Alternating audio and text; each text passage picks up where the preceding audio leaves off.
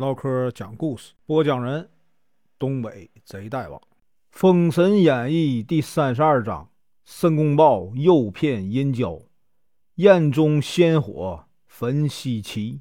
声明：本书由网络收集整理制作，仅供预览、交流、学习使用，版权归原作者和出版社所有，请支持订阅、购买正版。如果你喜欢，点个红心，关注我，听后续。这个羽翼仙大败而回啊！张三呢，连忙迎上前去。羽翼仙呢，摆摆手，自己服了一颗丹药，说呀：“不碍事儿，我尚且手下留情，不想呢伤害众生。如今看来他不仁，休怪我不义呀！今晚我就让西岐变成渤海。”姜子牙发现了凶兆，用这个钱币一算。知道了羽翼仙的诡计，他连忙啊沐浴更衣，向昆仑山下拜，然后呢仗剑作法，移来北海之水护住了西岐。元始天尊将手里的琉璃瓶中的三光神水洒在其上。到了一更时分，羽翼仙呢出了大营，现出本相。原来啊，他是一只啊金翅大鹏。他张开二翅，飞到了空中，立即把天呢遮住了一半，真是厉害！他一看，西岐城被北海之水罩住，不禁呢哑然失笑，说呀：“那匹夫哪知我的厉害啊？只要我稍微用点劲儿，扇上几下，立刻四海的水呀都啊扇干了。何况这一海之水啊，他展开了两翼啊！”用力一扇，哪知呢？扇了七八十下，这水啊不干反涨。他哪知有三光神水盖在上面？眼看从一更扇到了五更，天呢快亮了，他累得精疲力尽，只好返回。他犹豫着，不知怎么跟这个张三交代，于是呢向深山飞去。飞着飞着呢，他看见一个道人。在一处啊山洞口静坐，他心想：正好我饿了，拿它充饥不错。于是呢，就扑向这个道人。道人一看，用手一指，于仙呢，咚的一下跌落了下来。他一看道人的法力比自己高，连忙道歉。道人说：“呀，你要是饿了，直说，我可以告诉你哪里有吃的。为什么要害人呢？也罢，离这二百里呀，有一座啊。”紫云崖，三山五岳四海的道人都去那里啊，赴香斋。你呀，快去看看吧。于仙呢，赶忙谢过，直奔这个紫云崖。谁知他去晚了，道童啊说没有吃的了。于仙气得和他大吵了起来。一位啊穿着黄色道袍的道人呢，闻讯而来。他听明白了，问这个道童：“童儿啊。”你呀，还有点心吗？道童说有。于仙饿极了，说呀，点心也行啊。道童连忙去取，没想到呢，于仙一口气吃了一百零八块。于仙吃饱了，谢过道童，往西岐飞去。经过在山洞口静坐的道人时，道人一指，他又像折了翅膀一样跌落下来，还没站起来，于仙就觉得肚子疼。忍不住呢，满地打滚。道人说：“这必定是吃的太急了，还是吐了吧？”话音刚落，于仙就大口的吐起来。哪知呢，他吐出的东西啊，白亮白亮的，像一条银锁，连绵不绝的拽也拽不完。于仙一惊啊，他还不知道这银锁锁住了他的心肝，拽到最后啊，觉得生疼。正在这个时候，道人呢。把脸一抹，说道：“你这孽障，看看我是谁呀？”于仙一看，原来是啊燃灯道人。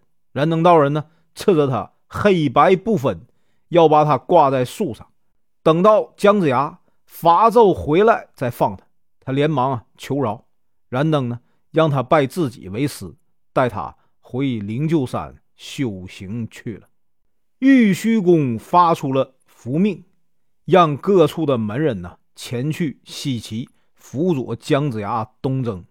九仙山元洞的广成子叫来殷郊，赐给他三头六臂之身，多生一目，又将呢翻天印、落魂钟和雌雄剑都给了殷郊，叮嘱他不要改了伐商福州的念头，否则呢追悔莫及。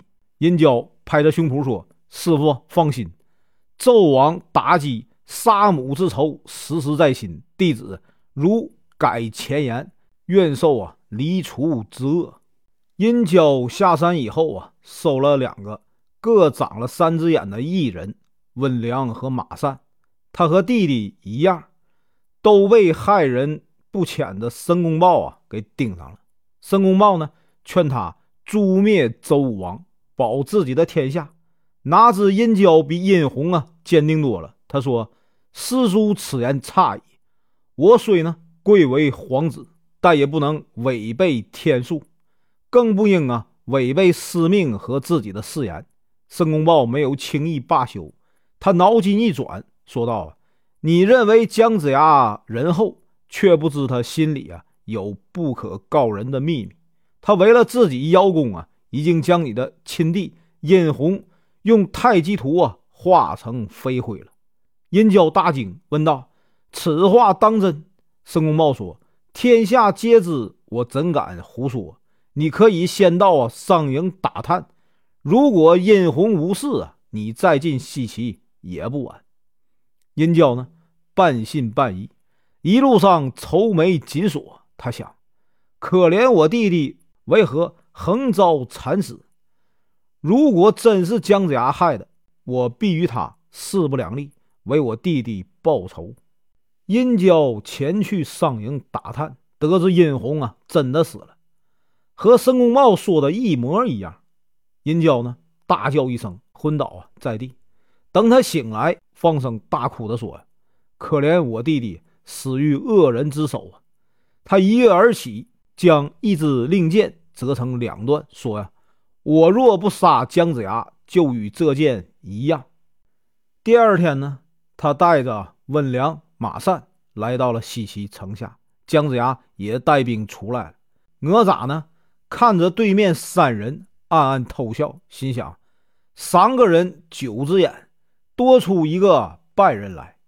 殷郊呢，冲姜子牙大喝道：“我乃殿下殷郊。”你将我弟弟殷红用太极图化作飞灰，此深仇大恨如何平复？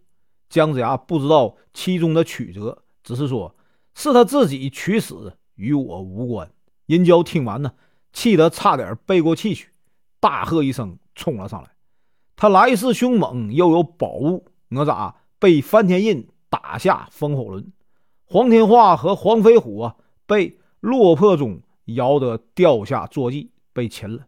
杨戬一看翻天印和落魂钟，心里明白大半，他怕伤着姜子牙，赶紧呢鸣金收兵。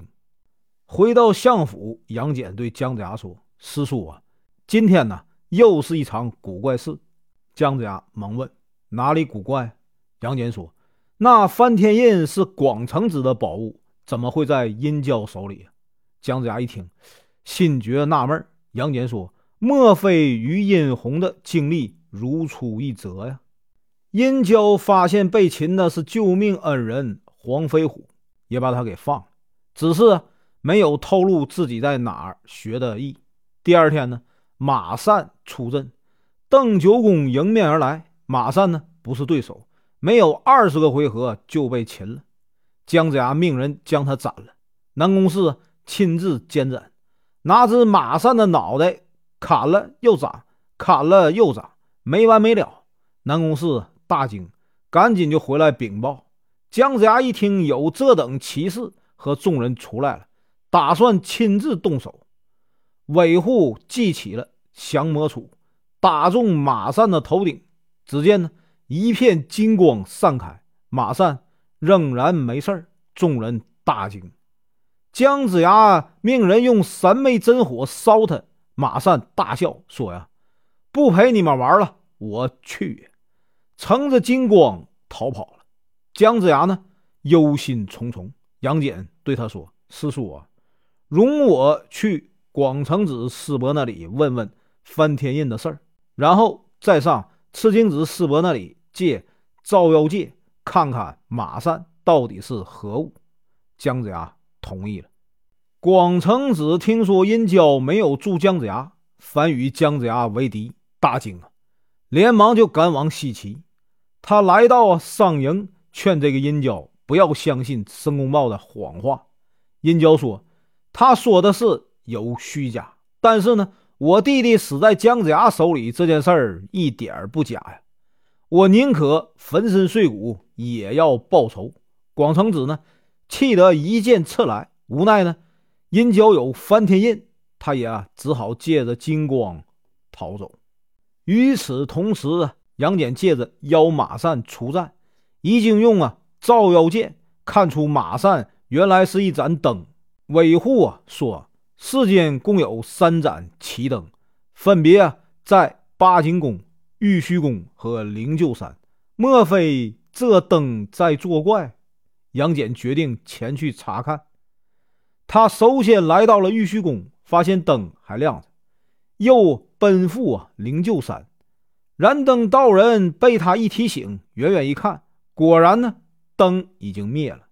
气道啊，这孽障跑了，待我把他抓回来。次日，燃灯道人让姜子牙用计引诱马善来追，在路上呢，他记起了琉璃灯罩，收了马善。殷郊见马善未归啊，心知不好，打算呢速战速决。他前来啊，向姜子牙挑战。燃灯道人提醒姜子牙，可用杏黄旗保护自己。姜子牙点点头，带着众将出城来见殷郊。他提醒道：“殷郊，你有辱师命，难逃离除之恶，不如早点归顺，免得后悔。”殷郊呢，早已听不进去了。他咬牙切齿的骂：“匹夫，你把我弟弟化成灰，我与你啊不共戴天。”双方交战，只打得天昏地暗，旭日无光。温良呢，被哪吒的乾坤圈打中，后被杨戬给刺死了。殷郊啊，记起翻天印，姜子牙急忙展开杏黄旗，只见其中一片祥云，显出啊万道金光。千朵白莲将这个姜子牙紧紧的护住，翻天印悬在空中落不下来。殷郊大惊，姜子牙趁机记起打神鞭，打中他的后背，把他打下马去。殷郊赶紧借着土遁逃了。殷郊带着伤回到了商营，心里呀郁郁寡欢。忽然呢，有一个全身红袍的道人求见，他说：“啊，我乃火龙岛的。”严中仙罗轩因申公豹相邀，特来助你啊一臂之力。殷郊大喜。然而呢，罗宣和他的朋友刘环没想到西岐有那么多奇人，被打得大败而归呀。他一边用丹药疗伤，一边和殷郊商量说：“呀，看来得用点狠招了。我们放火烧西岐。”夜里二更天，罗宣和刘环。两人借着火遁呢，来到了西岐，把名叫万里起云烟的火箭射向西岐。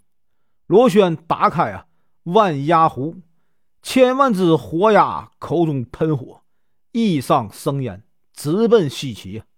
他们架起五龙轮，数条火龙啊上下腾飞。只见呢西岐东南西北四角火焰腾腾，黑烟漠漠。到处都是啊，百姓哭喊的声音。姜子牙和众将急得无计可施。本文结束，感谢观看，请听后续。